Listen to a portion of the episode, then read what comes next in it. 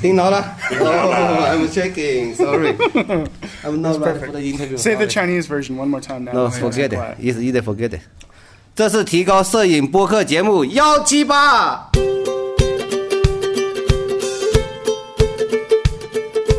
Hey, everybody, and welcome back to the podcast. Today, I am actually in the same hotel room as Erica Kay and Nick Page and Brian McGuckin. What's up, guys? Hey. Ni hao. Ni hao. it is so weird to be in the same room like with you guys as we record. I'm so used to the like you know those little, Little Skype, Skype windows and boxes. stuff. Yeah, I will say Nick looks a lot better on the computer.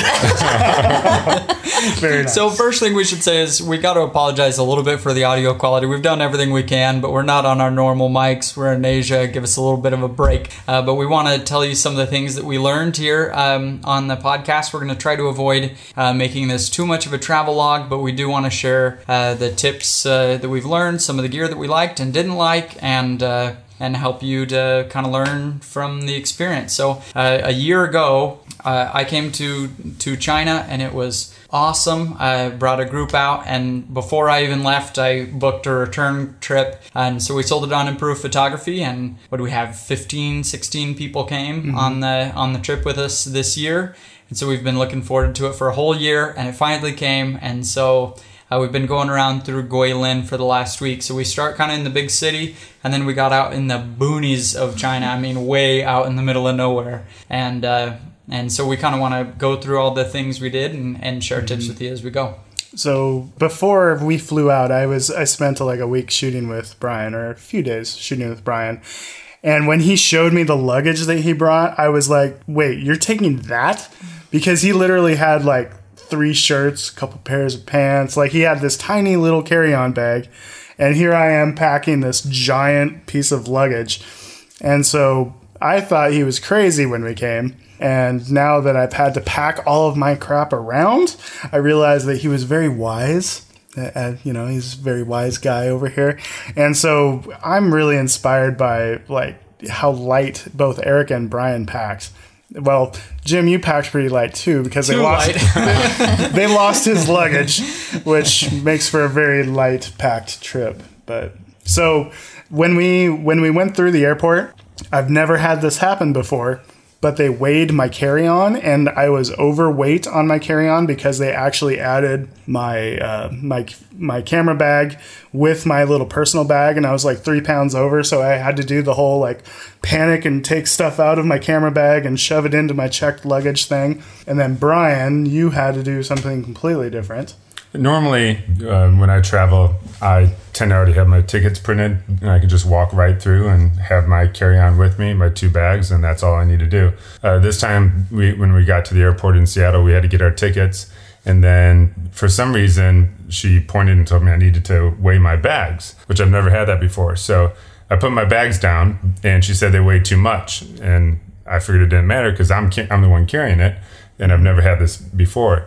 And so she told me I had to take some of the weight off, and then I had to check one of the bags. And so I had to split some of the things up and end up checking one of the bags that I wasn't planning on doing. Right. But that's only hazing. They only do that to hazing. There's, it makes no sense. I, I've flown so many times like you, Brian, and only one time ever have they weighed the bag. And when they take it and they're like putting it on a scale, it's like, this is ridiculous. Yeah. Like, Yeah, I actually had to Uh. do that when I went to New Zealand um, in January, and that was the only time I've ever had to do that. This time, I just seriously walked through security, did not have to show my passport, did not have to even open my bags or take my shoes off or do anything. I walked through security, and it took me about 30 seconds to get to the gate. It was wonderful. And so Jim barely even made it here. Not smart. Yeah. yeah. Yeah, It was terrible. So I was flying from from Boise, Idaho to here. I live in Boise, and I had a layover in Canada. I don't like Canada very much after this. So I flew into Canada, and the ladies, the the stewardess tells us you've got to go through customs, and I said no, I'm I'm just connecting. Uh, and she handed me the form. She's like, "You still got to go through customs." And I said, "No, I'm just connecting. I got to get on." And she said, "No, got to go through international security, everything." I get out of international security and there's the exit door. Like there's no other place to go. I, I'm already out.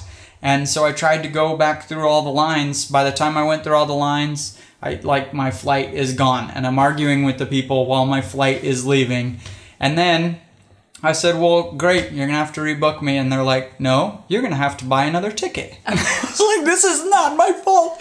Anyway, anyway, everybody loves hearing about. about um, anyway, we we got here, but the ma- mistake that I did make is in my checked bag, I put two of my Fuji batteries for my camera, and so camera batteries are lithium ion.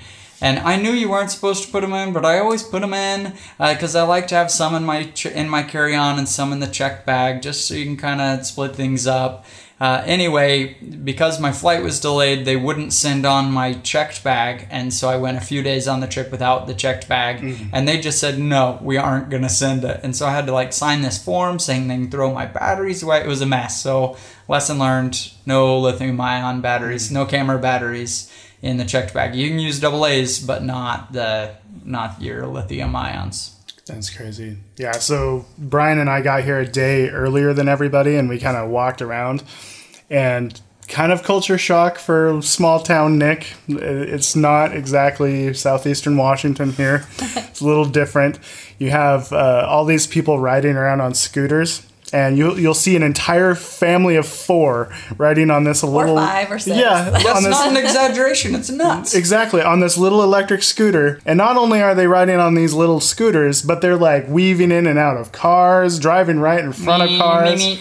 It's it's amazing. Like it's it's some of the most suicidal driving I've ever seen in my life. And it just the way people get around here is so like just crazy looking. It's really hard to watch. And I'm so glad that I didn't drive here. If I ever come here on my own, I am not going to rent a car. I don't I'm not sure if they would even rent me a car because I'm definitely not qualified to drive here. It's, it is stressful to even watch. If you are looking for an adventure, I suggest you hop in the back of a tuk tuk in Beijing.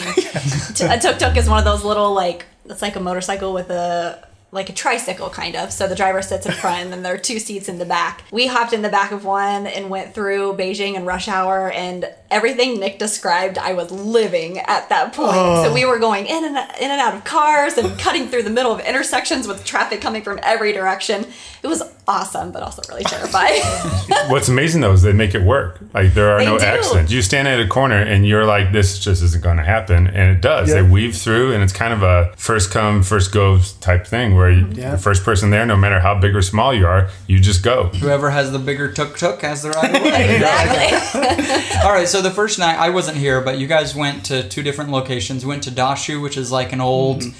Ancient town. Um, that it's it's uh, just kind of an, a bunch of old houses there, and And our- when he says old, we're talking like 1500 Yeah, years amazing. old. So like cool. real old. Yeah. So our guides know some people that, that live there, and so uh, so we got to go into their homes, like just into a normal Chinese person's home that lives there, and just see what it's like. And now I say normal Chinese person; it's a very China is a very modern country, of course, yes. but that we were intentionally going to places that weren't modern and documenting the lives of the people who live in these not modern modern areas of China. Yeah. Because I mean that's that's a part of the world that is slowly disappearing, mm-hmm. and that that's kind of the the interesting part of it is that this is an entire culture that might not be here in 50 years. You know, as these older people die off, uh, we're documenting something that might be gone forever, and that's kind of I think the exciting part to me is that I'm documenting something that isn't always going to be there. Yeah. So when we got there, we broke into three different groups.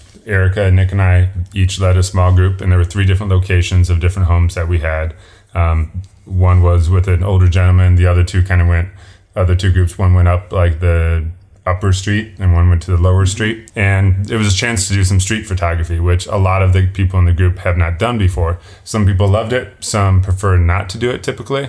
But I think overall it was a good success. I know uh, for myself personally, I, I've never, I don't really do a lot of that. And so it was a fun challenge to kind of be creative and play with a lot of amazing natural light in this area, extremely dark areas with like cracks where light's just beaming in beautifully.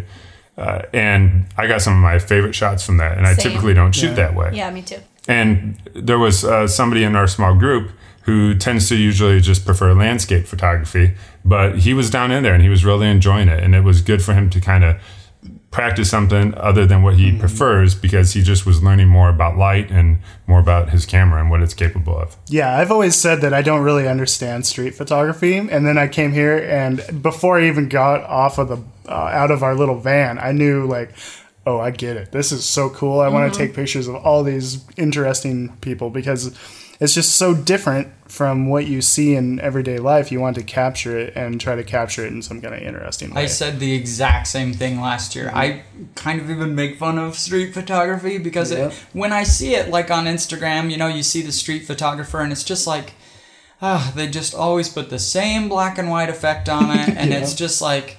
Uh, it's just like the same thing, and so I just have a hard time enjoying it for me personally. And it was the same thing when I got here last year. It kind of clicked for me. I was like, "Oh, this is really cool." I just needed, I needed maybe the photos that I happened to be seeing weren't a good introduction to street Yeah. photography. It's really fun. Yeah, I definitely fell in love with street photography here. So one of the regrets that I have about this trip and what I did and didn't bring is that one of the packing suggestions was to bring some flash gear, and I was like, ah. I don't want to go into like the you know rural China and these all old ancient homes and then start busting out my flash. I just thought, oh, that seems a little bit. I don't want to do that.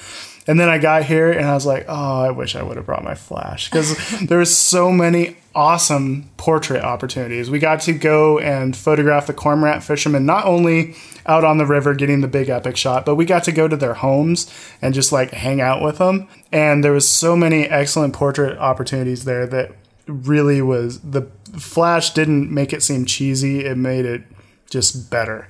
And I really wish I would have brought flash gear because yeah, I just didn't. And so I ended up borrowing flash gear and yeah. I think it's important that people understand first that we weren't just going up to people randomly with Yeah. the flash and just taking pictures of them. When you're in another country, you've got to be careful of that and you need to respect their culture.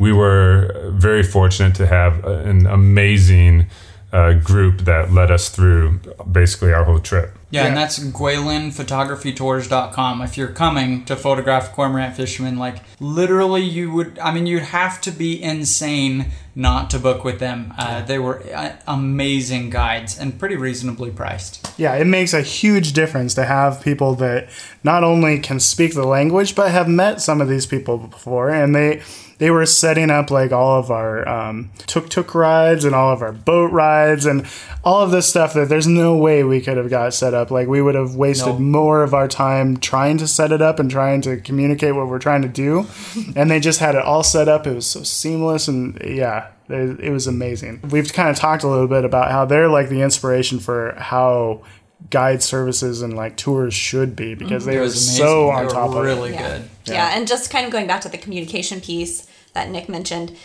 there are not very many people here in China that speak English. So No. communi- communication is really, really difficult if you don't have somebody there translating for you. So if you are planning a trip to China, even in Beijing, I found it was really hard to communicate with people. Make sure you have either a knowledge of the language, which most people probably don't, or um, have somebody with you who can translate for you because it's really difficult here to get anything done, even a simple transaction, um, because the language barrier is, is so vast. Yeah, uh, that was uh, expressed to me in living color because after my bag wasn't here, I was desperately in need of deodorant, right? Like, you can't just not have that. Um, and so I went to the drugstore around the corner and I tried to like act out deodorant. I felt dumb asking the lady, and she like aver- she like averted her eyes. She was like a little bit shamed that I was even doing that, but she made it clear that they didn't have that in the drugstore. I thought, what do you mean you don't have it? And so I I opened up on Google Images, came back to the hotel, and I showed the concierge desk a picture of deodorant on Google Images, and I was like, I want that. And the guy stared at me like, What is that? so um, I scrolled down to a few other images, and finally he saw one. He says, Oh, I know what that was. It was a little bit different of a shape. Anyway, so I go out to the taxi driver because he told me to take him to the to the or that I should go to like a grocery store to a big one, and some of them might have it. Because the younger people in China start using deodorant. Older the older generation, it's just not a thing they do. Um, and so. Anyway, went out to the taxi. He didn't understand me. He wanted to take me to a prostitute because I was like a single guy in China. Now, how what you're wondering right now is how does Jim know he wanted him to take him to take him to a prostitute because they don't speak the same language? Well, he acted it out pretty clearly. Oh my god! and I, I was like, no, dude, deodorant. I want. So I said, I told the taxi driver, come in with me. So we go to the concierge desk. They speak a little bit of English, and. Um, and I, I told the guy the the concierge desk had Google Translate on their phone or, or whatever app he was using. And so I, I typed in deodorant and hit translate, and he went. He looked at it and he gave me a funny look. I wasn't sure, and so he typed something back in Chinese, and then I read it to see if it was if that's what I was looking for. And the word that pops up in English is hydrokinesis. we are really on the wrong track here. I just need some deodorant. Anyway, it was crazy. Uh, Oh, so, uh, yes, having some knowledge of the language would have been good. I wish I would have known more. All right, so we shoot Daxu, the ancient town. then we, we went to this uh, kind of overlook over the whole city. I always have a hard time with overlooks. Like getting that composition right. It's just so big. I, I mm-hmm. we had what like four good chances at awesome overlook shots, and I feel mm-hmm. like I only got one of them this trip. So, what did you guys feel made or, or broke your your overlook shots, like the big vista? you know? So that first one that we went to, the the interesting thing to me was is that you have like skyscrapers mingling with mountains, mm-hmm. and it's just a very unique blend of of the two. Like the way the the city is just kind of pressed up against these amazing mountains that Guilin is known for. And so what I was trying to do is like find interesting spots to kind of squish those uh, big buildings against those mountains. And I was using telephoto lenses most of the time. Also, kind of looking the other direction, there's just mass amounts of like housing and and uh, residential area stuff. So I was using a lot of telephoto shots to just like fill the frame with nothing but like humanity and they're, like all of these buildings and stuff. And it, what was cool is that there was like a couple people standing on the rooftops and stuff, and it just makes for a very interesting like abstract shot of just like tons of houses and then a couple people up there. So my favorite shots from that first one were uh, you know, silhouetting against that dark sky, just having the tops of skyscrapers and mountains. And that's not something I'm used to seeing. We don't have those where I come from. Yeah. and I think Jim made a good point about kind of struggling with that because it's so large and wide. I definitely struggled with that. I didn't really come away with any images that I was happy with out of that because it was so wide. It was just so big and everything was so far away. Yep. There was this like pond or river, I don't know what it was, like in the foreground. And then, like Nick said, there was the city and then the mountains were even further away. So to get all of that looking good together with a wide angle lens anyway just did not work for me at all. Also, that was the hottest, sweatiest hike I've ever had in my entire life. So let's ta- let's have some real talk here about being in shape, because this this week has been just a a, uh, a huge wake up call for Nick that maybe I'm not in the best of shape because Me too. um, the first so it's like been what 80 degrees, 85 degrees, and 100% humidity Feels like 125 and I am and I am not used to that for starters, but we we've been going up these uh, these hikes that are just nothing but stairs, and by the time I got to the top of each one, I was just a sweaty mess. and I've thrown away like three or four shirts on this trip because they were so sweaty and stinky that they just couldn't be saved. They're like we had we were literally putting my clothes out outside so we didn't have to smell them in our room. Is that bad? I know this is a tangent, but um, I think Nick is going to lose weight after this trip. I've already started because I probably sweat out like gallons of, of sweat on this trip. Where was I going? That's one. Well, that's one. That's one of the great things about travel photography in other countries is you don't necessarily have your car there to get yourself around, so you're walking so much, and you tend to be a little sensitive about the food, Yeah. not knowing what to eat and all, and all the sweating you do do. I know that just in this time, I've lost at least seven pounds That's Because crazy. And that's, scale and and that's myself. Brian McGuckin. This guy is like guy's runs. Probably a lot of water weight though, but Yeah. still. So it's yeah, your shirts were nasty and not just your shirts, but I think Not your, just the shirts, but the shorts. your shoes. The shoes are getting thrown away before The I shoes go. should be thrown away. It- that- man, humidity just sucks. I am not a fan of humidity. Well, and then it rains at the beginning of your hike, Yeah. or at sometime during the hike. So you're standing up there, usually waiting for t- an hour or two before the sun is rising Yeah. or setting, and you're drenched from sweat, you're drenched from the rain, Rain, and so like walking through puddles, and Right. yeah, it's nasty. So, Oh, sorry. Okay. We, we've done a, a ton of trips between all of us of uh, with with readers of improved photography. A lot of trips, and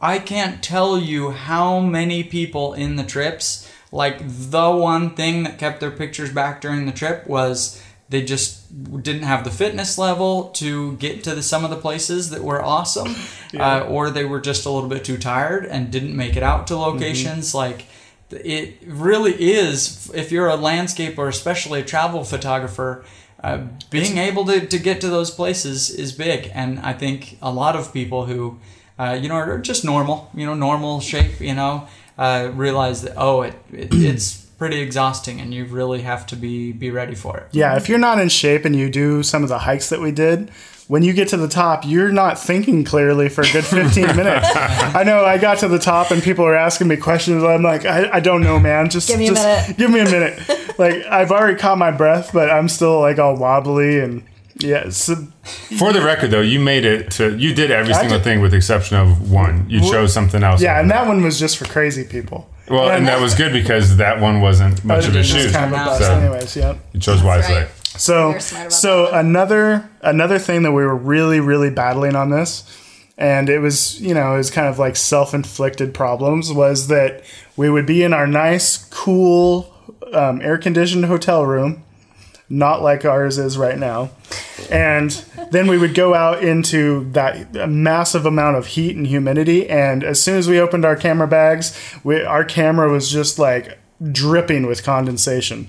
And to battle uh, like to to get around that there's a couple things we could have done. And we I did a couple times and it worked where I would take my camera bag and I'd put it outside on the porch and maybe not overnight but at least for several hours before we went out and shot that way my camera was already like acclimated to the weather or to the to the heat and the humidity um, but condensation was the issue. Like the f- first half hour of all of our shoots, were our cameras are fogged up, and we're just waiting for that. So one thing I did for that is on our way to the shoot, I took my caps off, so mm-hmm. that way it would start to kind of adapt to the weather a little Yeah. bit, Yeah, knowing that we the had same. 20 minutes before shooting. Or if you just like unzip your bag, but leave it and kind of crack it, but leave your camera in there, the the condensation will build on the inside of your bag rather than your camera.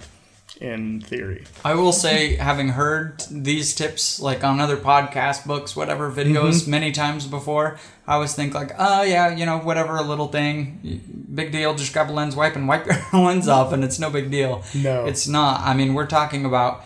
I had. I don't know, four or five shoots this week that I had a good 25 solid minutes in my gear Oh, just, just being, waiting. it just, I just couldn't shoot yet. And so it really is important to do it. I, I wish I would have recognized it earlier and just taken some obvious steps to fix it. also we had tons and tons of rain on this trip. There was one of our best shoots. We had to actually hike through like a downpour to get to it. Like the stairs that we climbed up were a waterfall. The, the, and it's not normally like that, but the, there was just tons and tons of water. And there's a couple things like if you don't have the proper rain gear you- your camera starts malfunctioning like mine did uh, mine the exposure lock got stuck to where i couldn't like change my settings. Luckily I, I could just like bracket it like i was doing like a huge bracket to where somewhere in there was the right settings but i couldn't change my shutter speed or aperture for a while because i got my camera so wet and and then also all your lens cloths get saturated and they no longer They're work not useful anymore. and I, le- I left my lens hoods at home thinking, oh, I'll save a little bit of space. And I, I really missed them because your lens hood actually helps keep a little bit of that rain and mist off of your front element. So um, pack lots and lots of lens cloths, more than you think you need if you're going into a wet place like this. Yeah, I will say PEC pads are fantastic for cleaning the sensor, cleaning, you know, dust off the lens. They are not fantastic for getting moisture off the lens. Mm. They're not absorbent at all. So for me, I kind of needed the the combination because I'd use those the the microfiber lint or the whatever those cloths anyway to get the moisture off. But then you kind of had to follow it up with a PEC pad to get the dust off after Right. that. What was it, what do you guys think was your biggest fail of the week? Oh, like, Oh, what- mine's easy. we're we're on the Li River shooting the cormorant fisherman. Lights getting good, and my battery runs out. I pop out the battery. I'm running over to my camera bag, and just I kind of ripped out my battery kind of quick, and it just my camera started teetering on the tripod, and then. Splash. Uh, so it splashed. I could, like you know- complete complete submersion. complete immersion. It's it's under, but it was quick. I mean, I, I grabbed it pretty quick. Um, I felt just as stupid as if I'd left it there for five minutes, but uh, but yeah, it was completely immersed. And so I ripped the battery out, and I thought, oh, I, I'm gonna, you know, not use it for three or four days, you know, so it has time to dry out. Because it didn't like you didn't see it like the LCD freak out or anything. So I thought maybe I made it. And so the next morning, I, knowing that I should wait four days, I was like, mm, but I want to use the camera today. So I popped in a new battery to check it, and it was fine, totally good. So that's the Fuji X Pro 2. Uh, the weather sealing gets an A plus.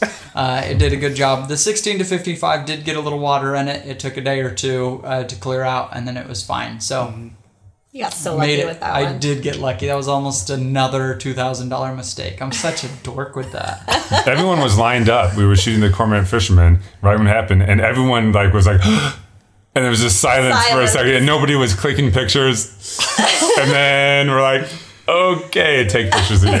yeah, exactly. we were waiting to see Jim's reaction. Yeah. very, pro- very professional. And then we all we all kind of decided, eh, that's Jim's problem. I'm gonna get my shot. sucks to be him. Exactly. for me, for me, it, it was kind of a good and bad thing. The good is, I just I've loved groups like this where you get to meet new people, Yeah. Mm-hmm. especially from all over the world, and you can ask them, well, what is it really like in your country, or how do you people really feel about Americans, you know? And um, so my mistake was I was enjoying that too much at one time, and totally the rest of the shoot, my aperture that I thought I had it yeah. on f16 where I wanted it. At one time, for some reason, I bumped it up to f22, and then we just were having so much fun talking. I just lost track, and I totally forgot to reset it. And so the rest of that night was all f22, and Uh, which is okay because I enjoyed the conversation, and, and we were laughing and having a good time and making fun of people. So Someday, That was someday my- you'll fly back and get some at F8. I will. I will. I'm learning some of the little things that you should and shouldn't say to people from other can- countries. Like a lot of people had little uh, fanny packs to use for their for their camera gear, and every time somebody would say fanny pack, the Brits would say, You said, you said Fanny. and we learned that they call them bum bags, which is a little Bum bag. Bum bags. that's kind of a little kiddish. Um, One Yeah. of my one of my biggest regrets was there was when we went to photograph the cormorant sh- uh, cormorant fishermen in their homes. I wanted to. I was like, oh, you know, I've got a lot of portraits already. I'll just leave the camera back. And then I saw some. As soon as I started seeing some of the images people were getting, I was like, oh, why did I do that? Because it was so epic. It's so hmm. cool, and I think a lot of people got their favorite images there. And I have none of those. Yeah. But my favorite moment was I totally got to uh, like stand on a cormorant fisherman's boat and like wear his hat, and he was wearing my hat, and I was like holding the oar and the. I'm so mad I missed that. Please tell me somebody took a photo. Oh yes, Oh, yeah, there's yeah, photos. photos. It was heavily documented, but that was probably the highlight of my trip. though. Yeah. Mine is probably very similar to both Brian and Nick's. I felt like I did not really get in there very often and shoot a mm-hmm. lot because I was more concerned with making sure that the attendees had like good places to stand and were, you know, understanding the light or doing, you know, whatever. Um, so I didn't shoot very much. I did not even fill up a 32 gig card. So I feel like I don't have a mm-hmm. ton of shots and especially not a ton of good shots, which is okay. It's a good and bad thing, Brian. Like you said, like I'm glad that I was able to help and make mm-hmm. sure that everybody else was okay. But I think I will regret not having a lot Oh more. yes. Uh, Yeah. And and the, the- I think the thing that makes you feel both good and bad is that everybody like there was so many excellent photos that came from the group. Holy so cow! good. that's mean, crazy. so good. Pretty much every photo that was put up during the photo review, I was like, I'll put that in my portfolio. Absolutely. Yeah, yeah. And it was nuts. So we did a portfolio review for everybody before we came. And so we saw the level that everybody was out, and then we did a, a you know photo review on the trip, and there was a lot of talent in the group for sure. But the quality of the portfolio reviews before they came, um, it it wasn't to the professional level.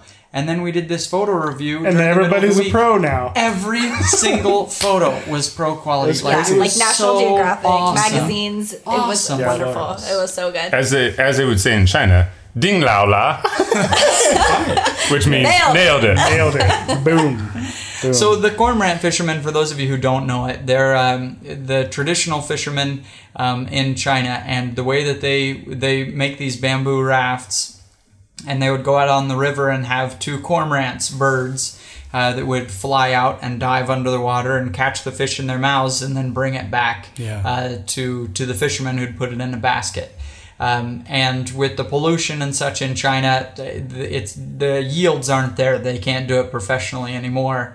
Um, and they're, uh, but but it's still a major part of their culture. And there are uh, this family uh, in this area of China in Guilin uh, that are the they're still living the actual traditional cormorant fishermen. There are a lot of people that, that pretend and they're they're only models, but these are people who really are Yep. the traditional cormorant fishermen who now uh, do the modeling and you know people come to photograph them but but there are you know a handful really all that's left of these these cormorant fishermen and so and and many of them are are in their 80s they're really old Yeah. and so uh, one of my f- no by far my favorite picture of the trip from anybody that I saw and I can't even remember who it was. It was one of the attendees who uh, we went to photograph the cormorant fishermen in their home and uh, this 82 84 year old cormorant fisherman wasn't feeling well. He was feeling Yeah. sick and so he lied down uh, and i can't remember who it was. Took a picture of her of him laying down uh, just feeling sick and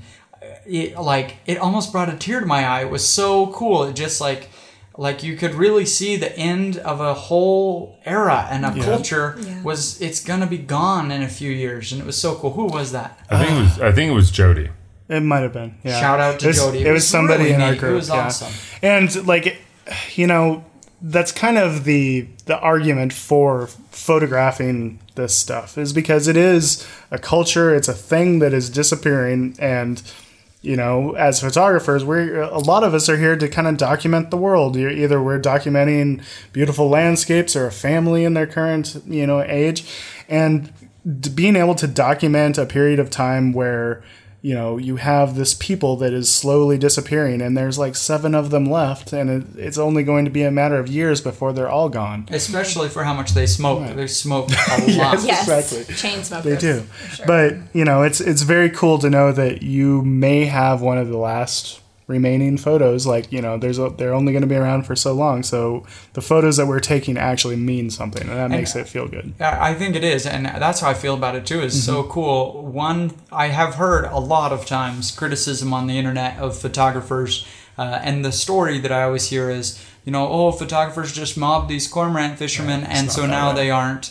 Uh, they aren't even fishing anymore. They're just models. It's such a piece. Of, the reason they aren't fishing anymore because they don't have the yields that they used to. Uh, it was serendipitous that at that time that uh, photographers started photographing them. Uh, if photographers weren't here photographing them, do what they've done their entire lives, they would be in the factories in Yep. in the maiden cities making iPhones. I mean, it's it's really a neat thing, yeah now they get to model rather than work in some and they're so proud of what they Exactly. do. Yeah. So proud Yeah. of it. I so I got uh, some of my photos published in Shutterbug magazine, and Yeah. I uh, got some of the pictures of these cormorant fishermen in the magazine, and so I brought a copy of the magazine uh, for them, and, and I got a picture of one of the cormorant fishermen holding their picture in the magazine, and like he just had this Cool big old grin on his face. Like it's cool what photography has done for these people. It's they it has not destroyed the art of what they're doing. yeah And they're becoming so good at it that they're correcting us at times. They're saying, "No, no, no, you want me to pose like this, uh-huh. eh, or or the lighting's better over here." Like they know what we want. You know, they know to grab that lamp at night and bring it close to their face so that we can get that see that glow. Right. That my favorite thing was I was like showing the back of my camera to one of the guys, or and it wasn't one of the cormorants. It was actually one of the villagers, and he he was experienced enough that when I showed it to him, he was like.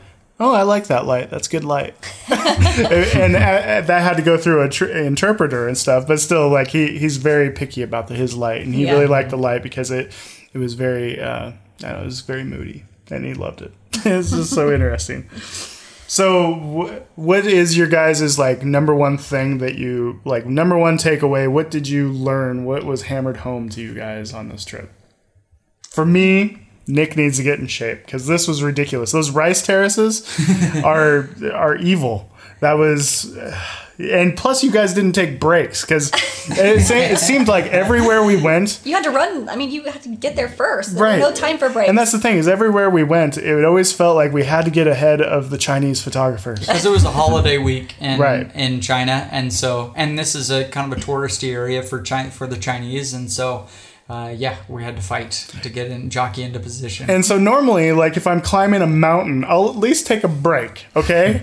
And I didn't get my breaks climbing the mountains, and it was just like nonstop. And I got to the top, and I'm just like a mess. So maybe Nick needs to lose a little bit weight of weight, and maybe you guys need to learn how to take breaks. That's what I'm. I think um, mine is more about the planning aspect when coming to China. So China is, although they're somewhat open economically now, they're still very closed off um, to the Western world. So it's really hard for people, especially from America, to make plans for visiting yes. China. So, for example, we had to contact a Chinese like tourist company to book our train tickets and to to book our lodging outside of the the the tour group. Um, we arranged an Airbnb in Beijing, and apparently Airbnb is illegal here, so we had to cancel our Airbnb reservations and make hotel reservations. So for me, you know, the planning process outside of the the trip with improved photography was really difficult. So if you're planning a trip to China, you need to make sure that you are getting in touch with Chinese travel agencies and tour companies to help you with that because it's a really difficult process for you to do by yourself and some things you just can't do by yourself at all from the United States. For me, I think one of the most important things, again, is just the packing, how you pack, what you decide to bring. Uh, I brought wick clothing and only like three pairs of shirts, so I could wear one, wash one at night, and then have one for the next day if I needed, and it was dry the next day. Uh, so just packing and also the bags that you have. Uh, it's neat to see that uh, apparently the listeners actually do take into consideration what we recommend. I did a bag review, and over half the people here had a Mindshift bag of, of sorts, and uh, and they all seemed to enjoy it. Maybe they didn't like the color, but they figured that out. But they traded with each other, so that was kind of neat. Yeah, we had a Really? four-way bag Yeah. trade. That they were like, "Well, I like that color, and you like this bag, and you like this," and so they all just swapped bags. That's funny. Um, I, I boy, I, I learned a lot of things, but probably the one that that uh, was most helpful to me is that I have always kind of considered myself a landscape photographer, and I think I'm becoming more of just like not even a, a portrait photographer, but just the the travel uh, kind of thing. I think the travel photography is probably what I would uh, say is most interesting to me right now. Like the the photos of the cormor of the you know the cormorant fishermen when they were in their home. It's not really street photography how we usually think about street photography because it's not candid. Um, it's not like a senior portrait shoot or anything like it no. but it is it's just very um, and and I can't even call it documentary photography because it's not documentary. I'm going to Photoshop the crap out of that thing, um, but it's just just photographing what represents that culture, and uh, and that really has me excited. And so uh, I, in planning what I'm going to do in the future, that's uh, a major piece of it. And before, I really was just thinking about the landscapes. Yeah. My favorite photos by far were the portraits rather than landscapes. Big Same. time. Even though there were amazing landscape opportunities, man, some of those portrait shoots were so cool. This morning, um, we uh, Nick and I, I guess, were in a in a house of just just someone that lives in the Longji rice terraces. Uh, and this is another minority culture. It's not at all like you know modern China in the cities, um, but it's just like her house. There was no nothing uh, planned or scripted or uh, or posed. It, like we just walked in the room and she was like doing the dishes and she was chopping up food uh, to to feed to the pigs and they were lighting a fire and burning stuff in the kettle. And it was just like photo city, like shutters Exactly. just ripping everywhere. It was funny because it was like, do these people, if they came to the U.S., would they like photograph me watching Netflix? Exactly. But it was just, I mean, it was so cool. The light in there, there were no Mm-hmm. lights, no interior lights at all. It, everything was just like, it wasn't a dirt floor, but it was almost a dirt floor. It was just. It might have been worse than a dirt It was floor. it was pretty. I mean, it was grimy. very grimy and Yep. and then there was this beautiful, cute little three-year-old girl in a princess tutu uh, in the family. Like it was just their family. It was just them Yeah. being how they are,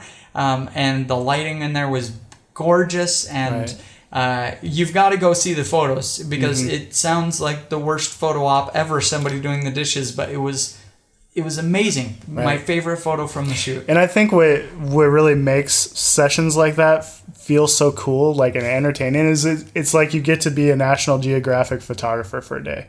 That's what how I felt. Is like I'm sitting here just experiencing how their life is and getting to take pictures of it, and it's so completely different than the world that I live in that it's just amazingly interesting. And I like to take things that uh, photos of things that are different and that tell a story.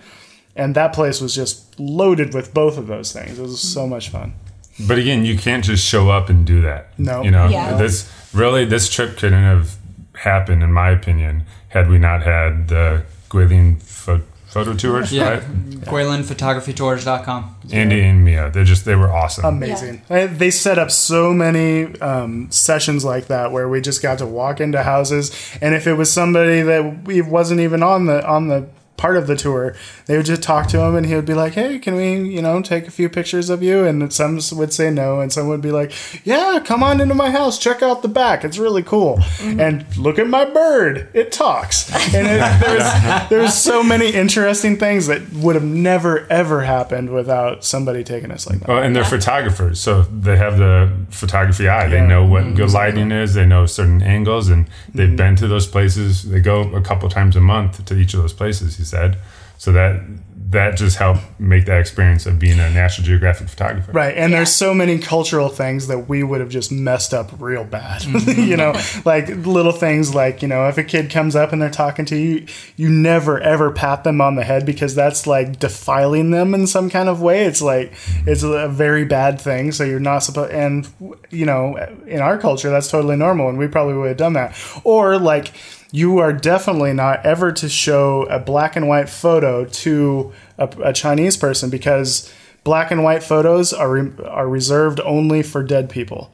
So by showing them the the back of your camera and it's in black and white is the it's like them looking at themselves dead, Yeah. Hmm. and it's like a really it creeps them out big time, and they think that they're going to die for looking at that. So things like that we would have had no idea of, but luckily we had them to kind of you know, guide us through that stuff. there was a lot of cool stuff, but one that was one that I'll never forget is last night on the Longji rice terraces. Uh, These are it's an incredible thing. You've probably seen photos of it before.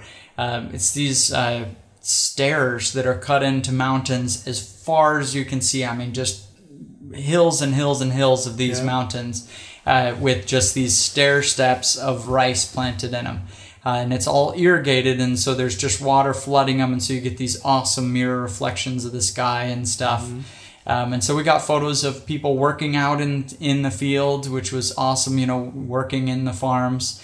And then our trip coincided with a festival there, and so they put out candles like Billions. Thousands. Thousands I mean, thousands. thousands. you can't even imagine how many candles. You know, they had teams of people going all over the mountains putting them up.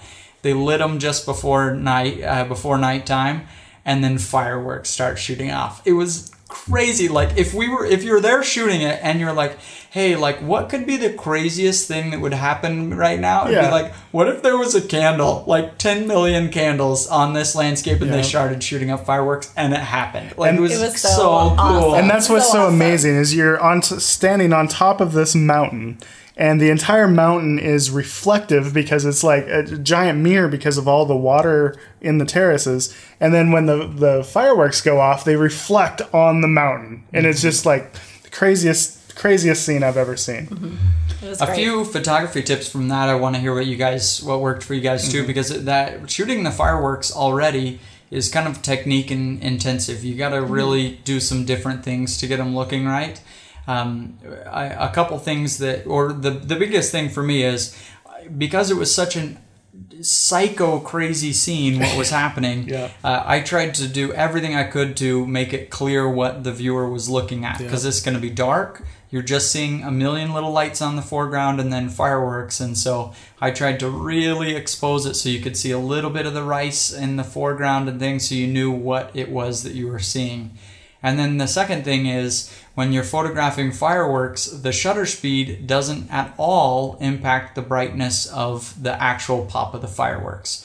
Because the pop of the fireworks lasts what? Two and a half seconds, and you're probably using a longer shutter speed, 10 seconds. Mm-hmm. So even if you know you switch from 10 to 20 seconds, it doesn't make the fire the bursts of the fireworks any brighter. They're still only there for two seconds. It's the ISO that affects the brightness of the of the fireworks. And so when the fireworks are overexposed, you know you got to drop the ISO. Or when you want them brighter to stand out, you know it's got to be the ISO. Mm-hmm. The other other players in the exposure triangle aren't going to do anything. Right. Mm-hmm. So a lot of people were using longer shutter speeds. What the method that I was using, I was actually using bulb mode.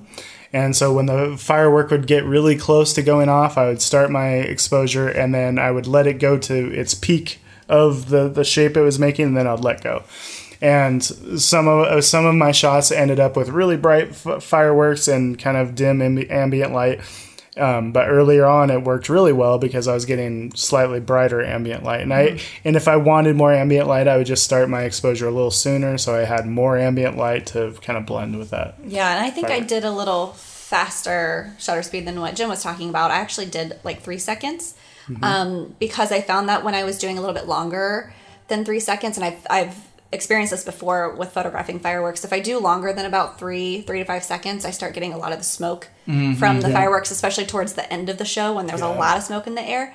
So I found that like about three seconds is really perfect for me to get the firework and get the motion in the firework as it's like falling without getting a lot of the smoke in the background as well. And another interesting thing that somebody was doing was that Andy was actually shooting it handheld. I was like, "How can you Wow. shoot tr- fireworks handheld?" He's like, "Well, as long as you time it right." And he was showing me his photos; they look great because he was getting pretty much the moment just after it explodes, and then it kind of spreads. And it was he was using like one twenty fifth of a second, something like that, kind of bracing it against something. And they were they looked great, and you you end up with. Um, a little bit higher ISO, obviously, just to, so you have some kind of foreground. But it actually worked. It worked a lot better than I've ever would have thought of. Did it get the motion and the movement of the firework Yeah, in it? it still got. Uh, it didn't get nearly as much, but it, it got more of an explosive look Yeah, rather than smooth sparkles. because it's yeah. longer. Now that I hear that, it makes me wish I would have actually played, uh, got a little creative, maybe zoomed the lens in or out a little bit as it was in the air, just to see what effect that would have done. Yeah. Um, for me, I looked over and found about five photos that I liked the most, and those five were all at about six seconds for me. Mm-hmm. Yeah, So I, I enjoyed that, but I think it was it's important to see kind of where the fireworks are kind of exploding in the mm-hmm. air, and you may have to recompose a little bit. So just paying attention to that and getting a variety of some horizontal and some vertical ones really quickly Absolutely. helps when, especially when you have an L bracket, which this is my first trip using my L bracket mm-hmm. because I usually have a dual battery pack because I have bigger ah. hands, and so having that on was nice. But I had to make sure I had my extra battery in my pocket. Or for you, since your battery kept dying a lot too. Yeah. Yeah, I think that that tip about recomposing is really important because I was talking to one of the attendees this morning and she was like, the firework just kept going off in the same exact spot. It, w- which was true. They would shoot like one firework and it was definitely coming from the same spot and would incl- it explode in the same spot every time. So um, I told her that I just kind of moved my camera around and be, you know, I take a couple of shots and then move it a little bit and take a couple of shots so that it was in different spots of the sky, so that I can go back and composite it in different areas of the sky without I them all too, yeah. being in the same exact spot. Yeah, that's the problem. Is like when I shoot fireworks, I end up shooting the same composition over and over, and then you end up with like two photos that you like, and that's about it. That's Yeah. what I was going to say is e- even though we as instructors talked about this several times to the attendees, uh, at the end when I asked uh, in, in the bus that I was in what the lesson learned they had was, the most popular one was that they, you know, you get excited and you look at your camera and you're like, I'm getting something good and the light's getting better. And so you stay. Um, and we, we would keep reminding people like, you know, keep moving around. Don't just keep shooting the same thing, but you're excited and you're like, I'm getting something good. I'm just going to wait it out. And then you look at somebody else's camera after the shoot's already over and you're like, oh, shoot. If I would have scooted four feet to the right, there was a better photo. And so it really is worth just constantly moving. Don't just keep shooting the same thing, uh, hoping the light's going to get better. Move. You can always come back, but move around a lot and then find your home base. Yeah. And switch lenses. You know, instead Yeah. of shooting wide, shoot in tight. Yeah, yeah. One of the shots that I wish I would have got because we were kind of playing around and zooming in on our photos is the way that those fireworks reflected off of all those terraces to Yeah. zoom in just, on the to terraces. Yeah, that would have And great. get just the reflections, but no, no, I just decided to shoot the same composition Oh about a hundred times. Boring Nick taking boring pictures. Yeah, He'll do, he'll do it. You'll do a, like a water replacement or Yeah. something for that. yeah, exactly. I'll I'll put out a water replacement tutorial here soon. Well, there was we covered a ton of stuff. I'm sure we could go along for another three episodes, uh, but we always leave you with a doodad of the week. What'd you guys find? So my doodad this week is Sherpas. So for those of you that do not know what a Sherpa is, it's basically a person that carries your stuff to the top of the mountain for you And down. and down. And uh, so I did that, not knowing that it was going to be tiny little Chinese women that, Shorter than me. right, literally like you know, Erica felt like a giant. I did. people. It was So- wonderful. we're talking like you know, sixty-five year old, four foot eight Chinese women carrying my my camera bag and my carry-on bag to the top of a mountain. Faster than you. right and they beat me and uh, it, it's it's very mixed feelings it feels great to just walk up with nothing in your hands but at the same time you feel so guilty that this poor little old woman is packing all my stuff and my backpack is bigger than her but at the same time i'll do it all i'll totally do it again It because I, definitely hurts the chivalry inside you, but at the same time, like they were desperate. Like they Yeah. were like fighting Exactly. each other, so over who gets them. it. They need the work, And Right. so uh, you need to do it, but it does feel bad. Yeah, I know it feels a little bit like slave labor, Oh. but at the same time, they they really really want to do it. So Yeah. so I was happy to oblige. It's a way for them to earn their work, and they can do it. Yeah. The one thing I wouldn't do though is they had they had what do they call it sedan chairs where you oh, sit in the chair and then they two people pack you to the top and people were like wanting to pay my way to have them pack me to the top but I couldn't do it and I was like I can't do Gotta that. draw the line somewhere. Exactly. I'm pretty sure that would not be Nick's proudest moment of his life. So my doodad for me, uh, as a teacher, I have, uh, I often in my community we have a lot of different cultures that come in, and I have a, had a student this past year who only speaks Chinese and doesn't understand English at all. So my doodad is Google Translate. I was able to uh, have that on my phone. I use it to communicate to him back and forth. But it's amazing because what you do is when you click, when you open it up and you're just on like camera mode, you can hold it over Chinese words, the characters, and it will translate it. And it's not perfect. like with the camera, Yeah, yeah, you see it and it happens live while you're there. Like you don't have to be connected to Wi-Fi or anything, and you see it just translate it. Like it was helpful for our remotes for the air conditioning. Yes. At one time, there was a big, um, like a stone mural type thing explaining about the hike we were about to go on, and holding it over, and you get, you know, it's broken English, and some of the words are totally wrong, but it's just, it's just mind blowing to see it translate there, and they have it for every language, so you can take it, So just cool. hold it over, and it will translate it. And it so you doesn't can need data? No, That's No. cool. Yeah. Yeah, That's because really you cool. you download the language and then it's all on your phone and then you can just use it not even connected to the internet. Someday they're going to be able to just download it into our brains. There's just going to be a little chip in there. Exactly. and It's going to be awesome. little. USB slot. Yeah. Also help to get the hydrokinesis thing. yes, exactly. Well, I'm gonna cheat and give you like four different doodads, uh, but and these are things that I've all talked about before, but uh, just the the things that were the bi- made the biggest difference. I mean, we're always talking about these cool little niche accessories that we find, but the big ones that made the biggest difference for me were uh, the Mindshift bag that we talked about, the Mindshift Gear Rotation 180. I have the Horizon.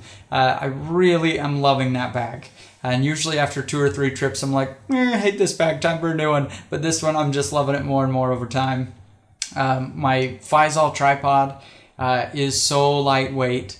Uh, having having that the weight of the tripod and the laptop are the two things that really weigh a bag down. Uh, and so I was glad to have that. And then my laptop, the MacBook Air, uh, 13 inch is what I have.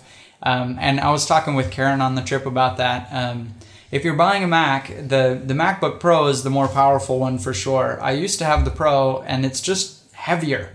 And when you're, I mean, a laptop adds a lot of weight to a bag. And so I switched to the Air, and I was a little bit worried. But uh, I can say that if you're using uh, Photoshop and Lightroom, you won't notice any lag at all. I mean, it's it's just as fast, almost just as fast as my desktop for just you know moving sliders around using Lightroom normally. I'm sure if you were to compare export time and things like that, it'd be way slower. But like you can use them just fine. Uh, so the MacBook Air is one that I have really liked, and the battery life is crazy good. Like you know, I think it advertises 13 hours, but wow. but really nice. So that's what I liked, but not video. If you're use if you're do editing video, bad choice. So mine, I think, is something that Nick could benefit from as I sit here in the hotel room staring at his gigantic suitcase over there in the corner. Yeah. Oh, I thought you were going to say a razor. That too. that too. Um, so mine is um, they're packing cubes, and they I just order them on Amazon. If you just type packing cubes in Amazon, they'll come up with a bunch of different brands, and they are just a, a package of different sized little cubes that zip up and it helps you to be able to pack light. So by using these hmm. packing cubes, I can pack for like 3 to 4 week trips all in one So I use one for my clothes, and I just roll my clothes up and put put it in the larger of the cubes, and then I use one for my like toiletries, which is kind of it's maybe like eight inches by six inches, and then sometimes I'll use the other size ones for camera gear or chargers and that kind of stuff, and it fits perfectly in your luggage and keeps everything organized and keeps everything condensed.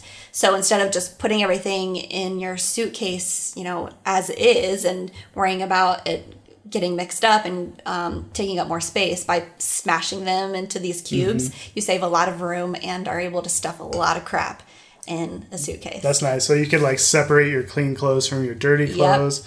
Yeah, my my if you open that giant bag over there, it looks like a bomb went off. At the end of a trip, it's just like cubes. okay, packing cubes it is. and they're cheap too they're only like i don't know 25 or 30 dollars on amazon Very cool. All right. Well, thanks everybody for listening to this episode of the prod- podcast. We appreciate your download. Uh, you can go to improvephotography.com slash workshops. Uh, and that will show you where we have upcoming workshops for improved photography. Many of them, many of them are free, meaning we don't earn any profit from doing them.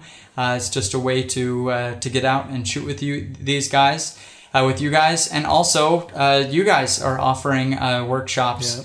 Um, uh, Brian is doing workshops in his uh, in his hometown in Indianapolis. Kind of uh, kind of get started with your camera kind of workshops, and we'll be offering more. And Nick just did his Palouse tour, and, I, and Erica has lots of stuff going on with your uh, studio and things going on there. So if you go to improvephotography.com/workshops, that's a place that you can find all that kind of information right there that Improve Photography is doing, as well as as uh, Nick and Erica and Brian and the other hosts of the podcast.